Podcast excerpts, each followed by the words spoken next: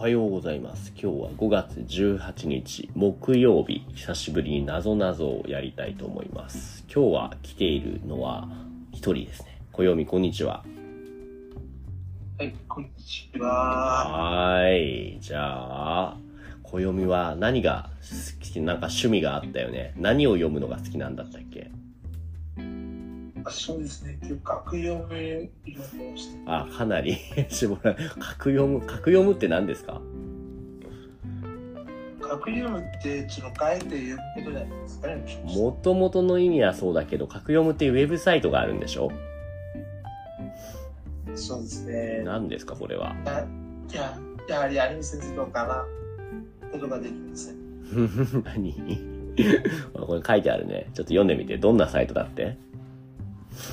あ、そうですね。さまざまなウェブ小説を無料で書ける、読める、伝えられる。る小説サイトですと。うんうんはい。小説家になろうみたいなサイトなんでしょどっちの方が新しいの？小説家になろうの方が昔からあるのかな？あ、はい、そうだと思います。なんか、うんなろうと多分なんか2010年のん。前じゃないですか。そうかなんか2003年や2005年で制作したんじゃないですか。なるほど。格読むは2016年だから確かにちょっと新しめなんですね。で、そう、ラノベを。そして、そう格読むは、うん。えっと、この角川と、えっと、えっと、なんかその角川のものなんです。そうですね。角川がやってんだね。そんなじゃあ、ラノベの詳しい暦しか今日は来てないので、ラノベクイズを。出してみましょうかね。いや、もうラノベしか読んでないじゃん、いつも。じゃあちょっと。いやいや、ラノベしか漫画も読んでますよ。そうですか？でもせっかくだから、暦のラノベ力をチェックしてみようと思います。10問ありますね。はい早速読んでみましょう。ただ、どうだろう？避けるかな？あ、じゃあまずいきなり行きましょう。第1問。2003年に出版された鈴宮、鈴宮春日シリーズ第1作のタイトルは ?1、鈴宮春日の憤慨。2、鈴宮春日の憂鬱。3、鈴宮春日のため息。これはね、鈴宮春日の憂鬱です。ですね、正解。正解です。はいはいはいはい。なるほど。これが 2000? あ、鈴宮春日のため息っていう作品もあるんだ。もへう、あえ。ります。カードカーで2019年新しいね。なんかちょっとまだよくわかってないです。うんうんうんうん。じゃあ、第2問。鎌地一馬先生のライトノベル、とある魔術のはい金賞目録。この金賞目録は何と読む ?1、アペンディス、アペンディクス。2、トピックス。3、インデックス。これともしかしてインデックスですか、うん、簡単ですね。結構余裕ですか？なんか、えっと、こうんのインデックスでなんか僕、その、なんかその2020、いや、えっと、2020年うん。まで、えっと、なんかその前回見たことあります。あ、そう。あの、結構この中二病っぽいラノベあるあるだけども、漢字の単語にカタカナの当て、読み、読み、読み仮名というか、当て字がね、多いですね。そうですね。これは？多いですね。これはなんて読む？例えば、主人公、えー上条東馬のこれって妄想殺しとか幻想殺しとかじゃないですか。幻想殺しっていうえー漢字、そう、イマジンブレーカーですね。幻想殺しって書いて。じゃあ、これはどうですか？一方通行って書いて、なんて読む？一方通行。一方通行。 One way road. One way road？いやいやいやいやいやちょっと待ってください。分かっちゃった。これってそのレールガンですけど。レールガンはこっちですね。超電磁砲。こっちがレールガ。ンですね。一方通行、 one way、one way road ですか？あ one way road はーえ間違いです。正解ー、はアクセ、アクセラレータあー、ですね。セラレーターか。全然意味が違うよね。一方交通項学。かっこいいですね。そういうクイズも面白いな。まあじゃあ2問。インデックスは簡単だったね。第3問。はい。年に一度、このライトノベルがすごいを発行している出版社はどれでしょう？?1、ハイド社。2、ジキル社。3、宝島社。おあ、ー、これわかんないです。ねどこの会社が作ってる？どこでしょなんかその、このライトノベルがすごいって、えっと、この、えっと、このアワードになんかちょっと目をつけてますけどう、はい。でもなんかその、どの会社がやってるかって全くわかんないです。ねえ、どこ、どこを適当に当ててみてよ。なんか、えっと、多分ね、その、多分ね、その、たまねシャツ。玉ね？玉ね？宝、宝島？かな？あ、あ、あ、せや、あ、せやせや、ちょっと宝島じシャゃツですかね。あ、は、正解です。おー、正解です。なんか、なんかちょっと一番まともっぽい会社名みたいはいなはい感じでした。ジキールとハイドはちょっと変ですね。じゃあ次に、あ、いけ、第4問。アニメ化もされた魔法科高校の劣等生や異世界はスマートフォンと共にといった作品が初めて掲載された小説投稿サイトは、小説家は君だ、小説家になろう、小説を書こう。これ、多分小説読もうじゃないですかね。確かに日本語はないですね。この中に。そうですね。小説家になろうじゃないですかね。はい、正い解や、。なんか僕これ読んだことありますけど、この、うんえ。その両方、えっと、このなろうで読んだことあります？けど。おーあ、この魔法科高校もスマートフォンも。そうです。うんなるほど。そうそう70万点を超える作品が掲載されている日本最大級の投稿型小説サイト。ここで作られたジャンルのことをなろう系って言うんですね。そうですね。君の膵臓を食べたいっていうのもなろう系なんだ。そうです。そうです。それは知らなかったですねそうですよ。へえ。なるほど、なるほど。大体の人が知らなかったです。はいはいはい。じゃあ次いきますよ。第5問。略称 SAO という川原歴先生が書いているライトノベルは、1、シルバーアークオーケストラ。2、ソードアートオンライン。3、ソウルアルターオペレーション。ほう、全部かっこいいね。簡単だね。これ多分ね、その、これ多分ね、そのシルバーーケストラじゃないですかあ、ね。それはズズーですね。間違っています。間違ってますと、いや、あーなんかそのキリスト嫌です。いやいや。他の主人公ちょうだい。ソードアートオンラインですよ。あ、ソードアートオンラインの先生ってアクセルワールドを書いてる人なんですね。はい、そうです。アクセルワールドを書いた後にソそうですードアートオンラインを書いてるあ、。あそこでそのコラボがありましたよ。なになにえっと、確か、ソーラーボとアクセルワールドで、えゲーム内でコラボがあった。あ、コラボしているんだ。なるほどね。えー、そのとても、世界初の VRMMORPG であるソードアートオンラインのゲーム内で奮闘する主人公キリトの活躍を描いた作品と。絶大な人気を誇り、2010年代のライトノベルシーンを牽引してきた存在と言えるでしょう。そうなんですか？そうですね。そうですね。まあ、そうなんですけど、でもなんか、ソードアートオンラインってなんか、僕が好きだったのは、その最初の、えっと、最初の12話だけなんです。はいそれからなんか、だんだんリアル的になって、なんかだんだん、その、そのゲーム内からリアルに来て、はい。なんかそのラブコメになってる雰囲気小読先生はそう思いますと。第6問。ライトノベル作家としてデビューした桜庭和樹先生が受賞したのはどちらでしょう ?1、直木賞。2、芥川賞。ほう、難しいぞ。芥川賞。間違っています。はいはいはいはい。直木賞でした。私の男という作品で受賞したんですって。この、えっと、はい、桜庭和樹先生は、砂糖菓子の弾丸は打ち抜けない。いや、ゴシック、あ、ゴシックといった作品を書いています。そうです。なるほど、なるほどゴ。シックとこのサバガシっていうのがありますけど、うん。でもなんか、この最初のやつ、私の男って知らなかった。ねえ、これがでもとても有名で、日本で有名、この直木賞っていう小説の中でかなり有名な賞を受賞してた、受賞してたんですね。そうですね。なるほど。じゃあ、第7問。おー、これは古いぞ。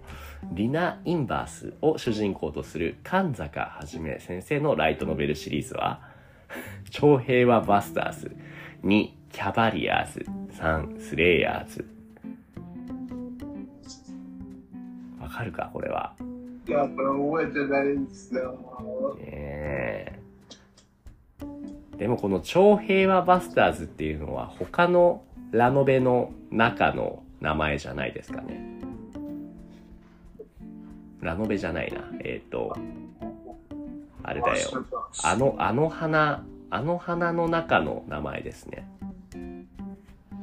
あの、あ、そうですね。それもあったんですけど、なんかこれを見て、なぜか、えっと、なんかそのリティルバスターズのことを思い出したリり。テロバスターズは知らないけど、どっちですかね？じゃあどれだ？あ、それもですか。あー、忘れていましたけど、でもなんか、スレイヤーズじゃないですかね。正解です。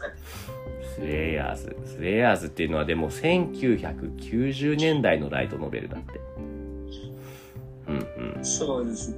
本日のライトノベルの、ライトベル、ノベル誌の礎を築いた、まさにレジェンド的作品がこのスレイヤーズです。だって。うーんそうです。次に、じゃあ、えっ、と、野村美月のライトノベル、文学少女と死にたがりのピエロ、知らないな、これ。の題材となっている太宰治の小説はどれでしょ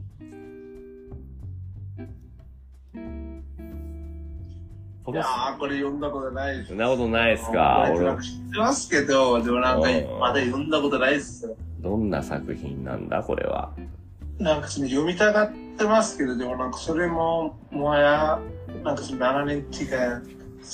はい。じゃあ、当ててみてください。1、社用。2、走れメロス。3、人間失格。走り見るっす。あー、違った。あ、なる。正解はあ人タイトルにもありましたね。なんかちょっと死に、えっと、なんかその死にたがっている文学少女って。死にたが、そう人間失格。はいはい。人間失格。読んだ本を食べてしまうほど文学を愛する少女、天野東子がヒロインとして上昇する文学少女シリーズ。ほう、こういうシリーズがこれあるんですねとアニメ、アニメになりました。うん。うん。で今めっちゃ昔ってます。はいはい。じゃあ第9問、どんどん難しくなってきますね。ブギーポップは笑わない。や、僕らは虚空に夜を見る。などの作品で知られる作家は誰でしょう ?1、渋沢圭一。2、角野公平。3、秋山水人。うーん。うーん。なんか、あアニメ見たことありますけど、でも原作の作家の名前全然覚えてないです。なんだったかね。俺もわかんないなしぐさは、わけいちですかね。はい、違いました。あ角野公違いましたねえー1998年にか、2019年にアニメ化されたんだ。これを見ましたか？そうですよ。えあ、ーそうですよ。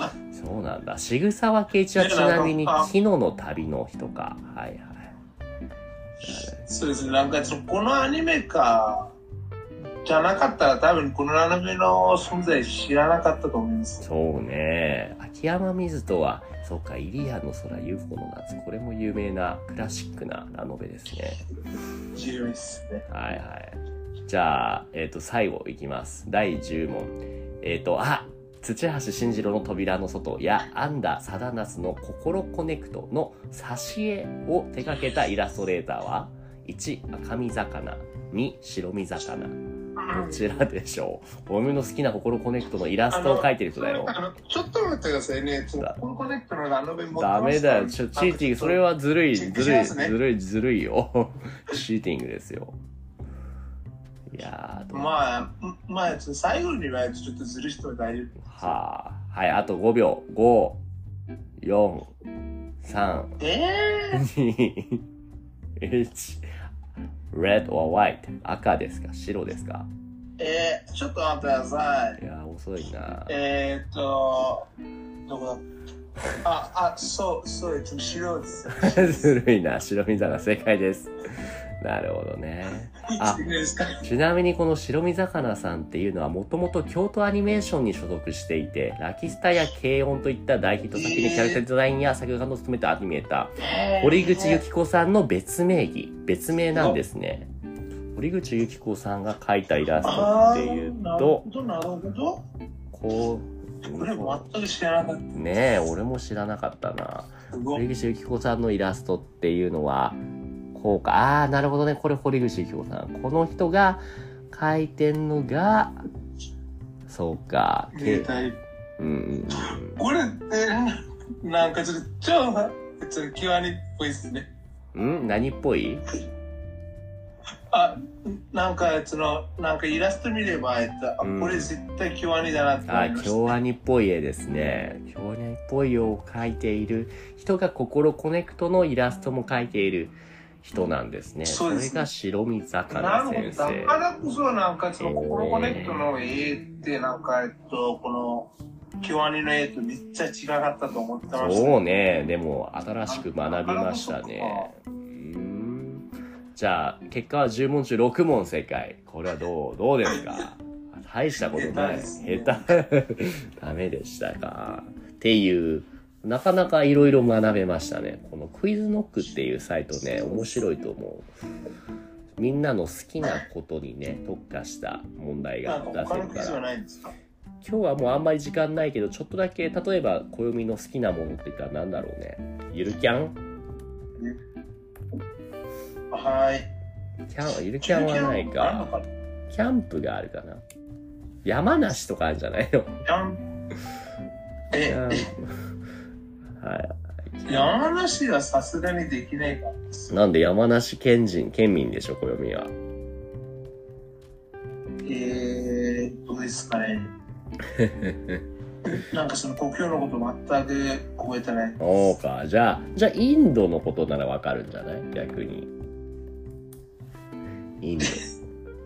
なんか山梨県民がインドのこと分かってるってそれすごいんです。本当だよね。えなんで？ってか。な、意外とないね。クイズノック。そっか。ないです。クイズノックで有名なランキング？はいはいはいはい。へえ。なるほどね。まあじゃあとりあえず今日はこれぐらいにしておきましょうか。あ、あ、こういうのがあるんだ。はい日本神話。あ、あー神、はい。なるほど日本神話ってなんか一回ちょっと見てみますか？一瞬だけね、最後ちょっとだけ見て。じゃあ、なんかい、はいはい。日本神話の原点ともいえる日本現存最古の歴史書は、1、古事記、2、日本書紀、3、万葉集。え、ちの古事記です。正解です。じゃあもう一個。えっと、全国の神々が島根の出雲大社に集まるのは旧暦の何月でしょう ?12 月、11月、10月。あー10月です。おおなんで知ってた？なんで10月だと思う？あうんうんうんなんかその神様始めましたっていうアニメがあって、えっと、なんか2020えっと2012年アニメですけど、でなんかそこで見たんです。そこで言ってた、あの、旧暦で10月のことを神無月って言うんだよね。はい、そうです。そう。なぜなら、みんないろんなところにいつもは神様がいるんだけれども、10月はみんなお出かけするんだよね。この出雲、島根に。だから神様がいなくなっちゃうから、だから神無月っていうな。すごい。さすがアニメ知識。じゃあ今日はここまでにしておきましょうかね。なかなか面白いサイトですね、クイズノック。新しいことを学べてよかった。ではでは、ありがとうございました。はい、こちらこそ。はい。